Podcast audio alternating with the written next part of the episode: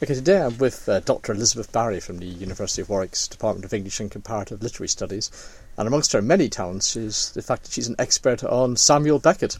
Uh, I am only a mere theatre-goer who've only, have only seen about three Beckett plays, and I'm hoping at the very least by the end of this interview, uh, the Dr. Barry will explain to me what the heck it was I saw. so the reason we're talking today is it's, it's 2006, it's the 100th year anniversary of Beckett's birth. Many people realise that Beckett came from a, a tradition in, uh, in Ireland and actually was almost a disciple of James Joyce to begin with. He was his secretary, if I remember correctly. He had very close associations with his family. Does any of that Joycean contact survive into Beckett's work? Famously, Beckett said that Joyce, whereas Joyce was working with omnipotence or in an omnipotent mode, um, he was working with impotence. So he Joyce was definitely felt to be the master, I think, in, in all sorts of respects for Beckett. But he also chose a very different path um, from Joyce. You know, Joyce's omnipotence expressed in the way in which he brings in so much, you know, wealth of detail, a kind of encyclopedic method in a in a um, novel like Ulysses. You know, perhaps in some ways even more so in Finnegans hmm. Wake. Mm. Um, whereas Beckett sees himself as contracting, finding uh, the perhaps um, the essence of experience and, in a sense, expressing the kind of failure of language to do justice to that experience. So, so they went in very, you know, he went in a very different direction from do Joyce. Think, do you think that shaped his direction? I, I find it very interesting you said it because he was Joyce's secretary, mm. particularly mm. at the time of Finnegans Wake. Mm. And Finnegans Wake's a book that frightens mm. me, I must yes. say. I keep picking it up my bookshelf, keep putting it down in a hurry. Did that experience, do you think, push Beckett into the path of looking at more the, the, the, the minutiae, the, the more controlled, the more contracted? Yeah, I mean, if you look at Beckett's development, his early fiction, uh, it's not quite Finnegans Wake, but but it's full of allusion and quotation and play in, in different hmm. languages. Mm. You know, it has a Joycean quality and and uh, almost an exuberance, a surprising exuberance uh, that that we can see is very closely connected to Joyce's work in some ways. And but then he starts, he turns, and mm. he hmm. starts to to pare that away. You know, the illusion is still there, but it's in a much more contracted, fragmented fashion. And and I think that he was interested in the idea of the formal experiment and the formal play that Joyce makes there, and he's interested in the texture of language. And even in his latest plays, you have and, and and prose works, you have a flicker of idiomatic language, a flavour of quotation, um, perhaps a kind of play on words um, that that might recall Joyce, but he is moving, you know, as I said, in moving in a very different direction and feeling that perhaps language isn't isn't adequate to hmm. what he wants to say. He talks about uh, uh talked at one point about language as a kind of stain upon the silence. Um, there's almost a purgatorial aspect to what he does. You know, he feels that language, that speaking and misrepresenting the world is, is almost analogous to a kind of sinning. Ah. Uh, in that sense, he turns away from Joyce in quite a um, in extreme doesn't, doesn't, he later talk about when because much of his, his work later is written in, in French mm. originally, mm. and don't I remember him saying something about that he wrote in French because it it was easier to write without style. Then does Indeed, that does that yes. fit in with this sort of belief? Absolutely. I mean, he wants to prevent all of the associations, all of the quotations, that the, the riches of the literary heritage that he has that are shaking around in his head when he tries to write in his own way.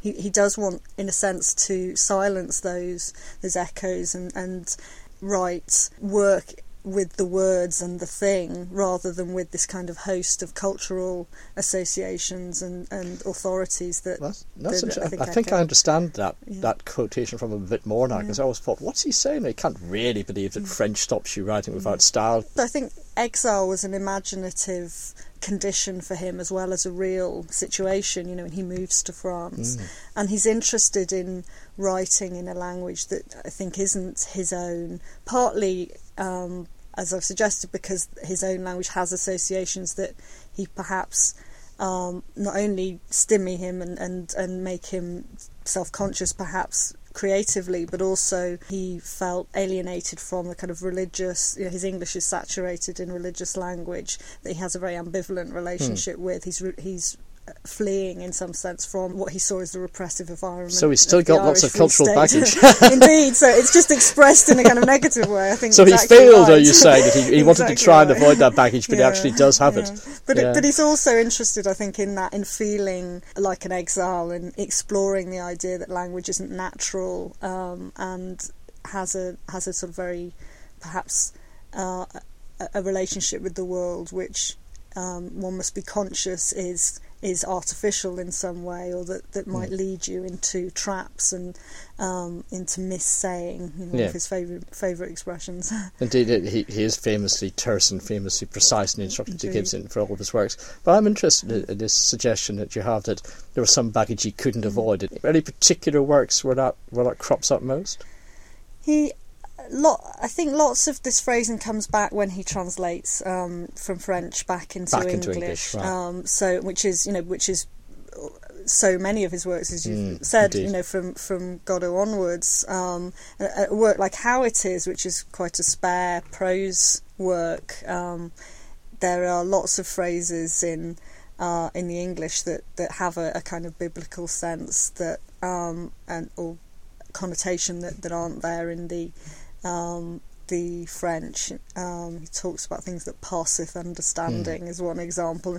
It, it, nothing much is made of these moments, but but you can tell that the the authorized version is, you know, is the Bible is is very much sort of resonating in his head when he when he right. writes in English, um, you know, almost irresistibly. So it's interesting. So the French really did help him escape from that, but he just comes screaming back mm. to it again when he translates back to the to the English, and even Beckett couldn't couldn't Absolutely. avoid these, these forms. The uh, uh, let's talk about him going to France. Well, it was a very very strange time to go to France, an almost cantankerous mm. way of going to France. I'll wait till France is at war with somebody, and I think he famously says, doesn't he? Um, uh, France at war is better than Ireland at peace. Did, did, he? Was he joking? Does, does Beckett ever joke? Did he really mean that? I mean, I think that was that was facetious in, in the way that you meant. You know, there was an element of, of facetiousness in the way there often is in his his hmm. comments, um, particularly to journalists. France wasn't so far away from him culturally. I mean, he'd been he'd learned French from a very early age. Um, he'd been to a, a kindergarten run. Um, or a, a, primary school run by a Frenchman, and, and it was something that was familiar to him. He'd studied modern languages, but it was also to do with his relationship to uh, Ireland, the Irish Republic. You know that, and what he found was he found to be um, a, a quite repressive circumstances there in terms of censorship, in terms of a kind of what he saw as a sort of too close connection between church and state. There, the new power that the Catholics had in Ireland that that he, as an Anglo-Irish Protestant, sort of felt uncomfortable with. But it was much more in terms of the kind of moral tenor of the of the government in, in his hmm. eyes than than anything else. And in terms of the war, as you say, I mean, it's a, it's an odd moment to um, pitch up there, and his own involvement with the French resistance. You know, he he became he was very involved with France. But he called it. He, he was very dismissive. He called it Boy Scout stuff, um, and and it's hard, I think, to put your finger on that motivation. You know what? It it didn't um, it's usually talked about in terms of a kind of negative relationship to Ireland rather hmm. than a positive relation to France, to France, relationship to France and French culture. Um, but he certainly found Paris very convivial. He had very close hmm. friends there. You know, he was um, with already with his partner Suzanne. Woman, yes, Suzanne, indeed. Yes. So, um, but, but, let's look at that French for just a moment. He is famously disparaging about his involvement. You do, hmm. as you say, he does have this Boy Scout thing where he, he just sweeps it all aside.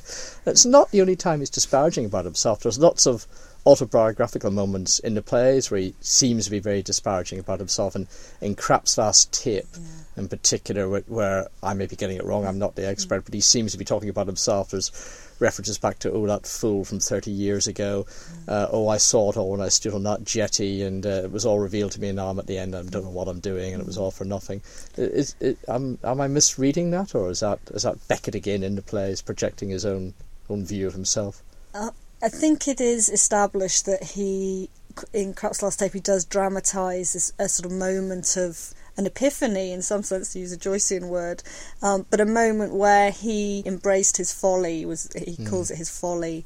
Uh, that he and, and, and doesn't is, doesn't isn't any more explicit about this. And I think this is seen as a moment where he turns to the much more um, pared down writing that he he starts to work with inadequacy and failure mm. as, as kind of dramatic and, and creative principles. Um, so he dramatizes his his own. Um, what he sees as a kind of turning point uh, as an artist there, um, but as you say, it's not it's not glamorized in any way mm. in the in um, that play. But there's an element of uh, self consciousness. I mean, he talked Krapp is a failed mm. writer. Yes. His books haven't sold. Sold eleven copies, isn't it? Yeah. So, so I think. He's probably them himself. indeed. So, so Beckett, you know, already much, much more established than that. So there's an element of. Um, he goes too far. Do you think? I think, yeah, of exaggeration yeah. and, and and he's also looking, in a sense, at the relationship between create artistic creativity and social relationships, and if not even romantic mm. relationships. You know, that the there's a the, lot of that in yeah, Krapp, isn't indeed, there? that Krapp, yeah. in a sense, chooses the you know not very successfully, but chooses the role of artist rather than the, the great love hmm. affair. Mm. And I think it's dangerous to make a kind of direct leap from there to, to Beckett's own life, but but he certainly you know those issues are all quite close to oh. to him, presumably. you used the word folly earlier. It's an interesting word to use because in Beckett's very last work, which I was reading earlier, uh, his last poem, it's about what is the word, mm. and the word that's repeated throughout is folly. Mm. Um, has he underlined that he thinks that all of his work is folly in that last statement, or what, what, what does that poem mean, do you think? I think that he's certainly trying folly on for size. You know, if, if, there's one word to, sum up his, you know, anyone's artistic endeavours, you know, he's that might be close to what he thinks right. thinks they are. He thinks it's all folly. Um, certainly, but that, equally that that isn't. That's never successfully established that that's the word. You know, so many yeah. characters in the, his last works are um, searching for the right word. You know, we, in the plays we have characters under interrogation who mm. are interrogated um, until they produce an utterance, but it's never they never produce it, and it's never clear what that utterance is. Mm. And he, Beckett had a dream. He talked talks about at one point of ha- of a sort of one new word that he would create. um, but I think, excuse me, there's also that's also a dream of some kind of definitive utterance right. that he knows. You know, he knows the uh, the quest for a definitive utterance is folly right. in itself. You know that he can never really finish or complete or say something. Well, a lot definitive. of the plays are based around folly and, and failure mm. and failure mm. to complete. Where you have um, uh, you know, Krapp's last tape. He doesn't actually produce a last tape. Indeed. He never finds a last yeah. tape. And in Endgame, Clov, who's the servant, tries to leave, but he's mm. still standing in the doorway at the end.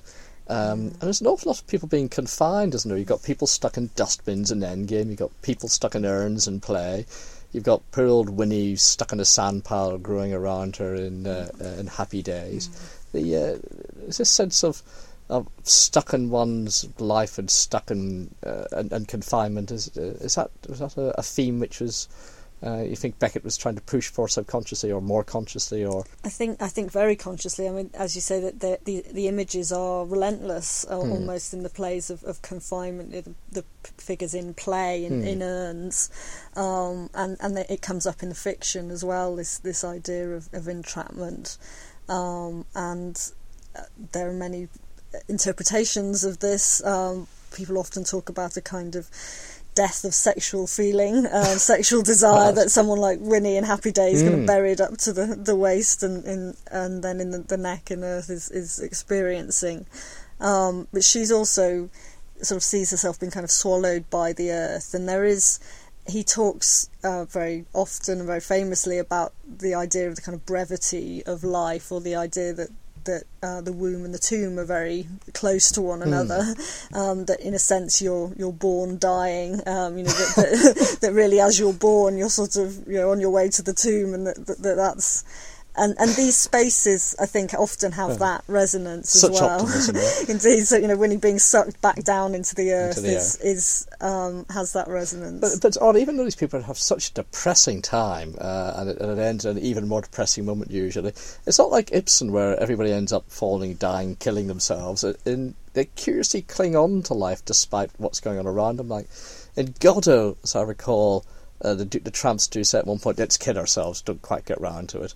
And Winnie, I think, has the option of shooting herself at one point. Doesn't quite get round to it. Mm. And yeah, is that a thing that people, despite this, you know, oh, we're heading to the grave, this depressing view of life, people and all this place seem to cling on to life no matter what. Well, there's often an interpretation which suggests that they're they're not able to in some way. Mm. Um, that, that there are physical reasons preventing them. You know, you know, Winnie ends up sort of being buried up to the neck and can't quite, you know, can no mm. longer reach the revolver. You know, if there were a sturdier branch, you know, would would they do it? But I think the suggestion clearly is that they that, that, there's the, there's a failure of will as well as a failure right. of the means. Uh, and and Beckett often in the prose works also talks about the idea of the, the spurt that's needed, the, the, burst of energy that might be needed to get you to the point of death. So there's, so, um, there's such an ennui that they won't actually even couldn't be asked to kill themselves even. Really. uh, he he certainly presents it that way, um, playfully or otherwise, yeah. um, in in a lot of his works. But it does also, uh, I mean, it's a strange. Uh, paradox, perhaps, that, that this lack of will, in a sense, translates into an, a kind of endurance. Mm. You know that there isn't that um, there isn't that kind of romantic, perhaps, uh, the romantic gesture of suicide um, that would be a decisive act that would be taking control of one's existence. There's something that's constraining mm. his characters, um, and and so often Beckett there's this feeling of constraint. Um, you know that they that they're will is not their own, but there's no clear authority or, or power that, that is the source of that constraint.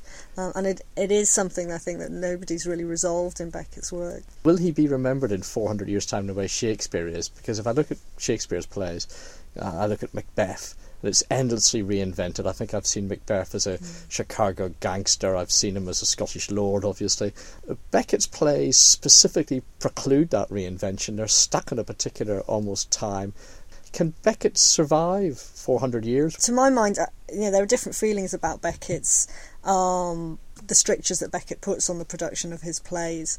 I think, in a sense, that would um, present problems for, for, as you say, for the life of hmm. most playwrights and, and most plays. But I, I think with Beckett, it's very important that um, you know he his own involvement with his productions, the kind of choreography of his productions. You know, you see these plays both as as um, or the dialogue in these plays, but also the movement and the gesture in these plays. That that it's a whole piece. Hmm. That it's a kind of dance as well as being a spoken piece. And so in a sense that the artistic whole of these plays uh, requires some of those, at least some of those uh, prescriptions to be followed very carefully for the full effect of the theatre to to live on. Uh, and the fact that we have those prescriptions means that Beckett's vision does live on uh, in a very full way.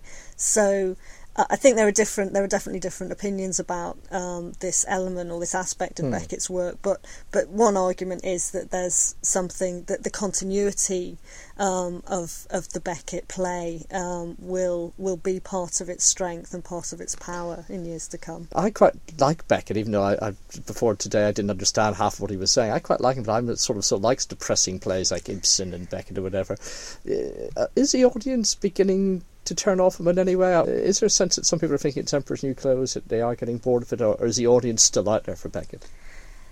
Um, he's one. The first thing I should say that is that he is. Uh, I would defend him as a very funny writer, uh, and uh, I think that the recent um, God Waiting for Godot at the Barbican mm. with Barry McGovern um, was a very, very brought out the humour of that piece and was a very funny play, physically funny and verbally funny. And a lot of his theatre has that quality to it. Um, but it is some of the late theatre is is are quite rebarbative for mm. audiences. I think it's fair to say, and um, there are audiences and there are members of those audiences that are fascinated by it and feel that it has an emotional pull. Um, but there are also members of those audiences that have a um, that are turned off by it. Um, uh, productions that I've been to recently have been have been very Hmm. well attended, um, but it's it's I think it's a question um, that I think there will always be favourite Beckett plays Right. and, and plays that are produced more often, and there will al- always be plays that will be that will be seen by the general public more as intellectual curiosities or.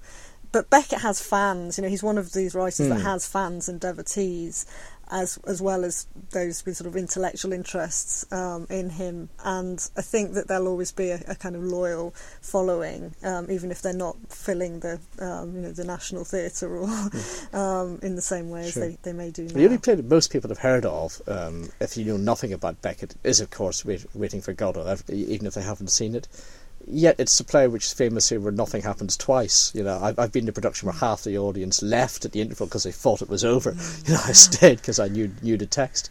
Is Godot a play you would recommend people to go and see if they're dipping their toe into the water of Beckett, or if not, which one would it be? I think Godot is a good place to start. Uh, as I say, I think it, I think it's very funny. I think it has uh, it has enormous resonance, um, and people are fascinated by the the uh, the way in which this metaphor has so many um, potential me- meanings. Hmm. Um, and you know, it's it's been a kind of political metaphor, you know, that people on the streets of um, Prague in the in the Velvet Revolution sort of were s- chanting "Godot has come," and, and we know the San Quentin prisoners, you know, found great resonance in this play about waiting and, Right. and the uncertainty of, of salvation and, and so on. And it has, I think, it has resonances for people, personal and and more wide wider resonances, more political. Uh, has had more resonance in certain political situations, um, but I think that the texture, the verbal texture of it, is um, very rich as well. But a play, Endgame, is also a very funny play um, that might be a good place to to start um, for people. And you know, the Gambon, um, Lee Evans production recently, I think, um, was Lee Evans is a comedian. translated so it indeed. actually, He's yes. becoming he's becoming a, a Beckett actor Beckett as well, comedian, and he's I think such a thing, yeah, but I think he he can communicate some of those things very well. Yeah. And and Happy Days is always a kind of compelling Mm, it, it is funny. It least, bizarrely yeah. funny, isn't Yeah, it? Just singing yeah, at the end of it. Yeah. But let us, on an almost Beckettian way, finish where we began. Uh, we talked about uh, Beckett following on from Joyce.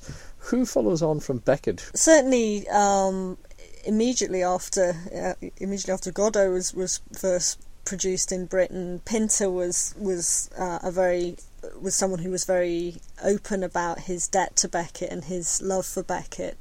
Stoppard um, very again um, is very open about his debt to Beckett in a play like Rosencrantz and Guildenstern Mm. are Dead that people um, may know. More recently, um, there are perhaps an Irish play like like Marina Carr um, that's that some of the texture of her language and some Mhm. of the kind of scenarios also have a Beckettian resonance to them. Um, but I think he's there's no there's no um, Beckett school. I No. think um, that people take playwrights have taken sort of different things from Beckett, but he's certainly I think he's changed the nature of theatrical dialogue, um, and he's also um, his theatre is very suggestive in terms of a kind of central, striking visual image. Um, Sarah Kane might be a um, Mm. someone who learns from him in this respect, um, and a symbol that perhaps uh, was once uh, meaningful but is now perhaps emptied. You know, Kane um, in, in her play Blasted has a character make a cross Hmm. out of some furniture in that play, but but also sort of empties out the process of praying, the idea of the kind of ceremony of religion in a way that, that I think is one of the things that she takes Hmm. from Beckett there. So Beckett has a heritage and, and will live on, and hopefully in 400 years' time people will be talking about him. I think so. I think that's yeah, um, that's clear. Thank you. If you want to comment on what you've heard or want to listen to any other of the podcasts made by the university academic staff, please visit our webpage on www.warwick.ac.uk.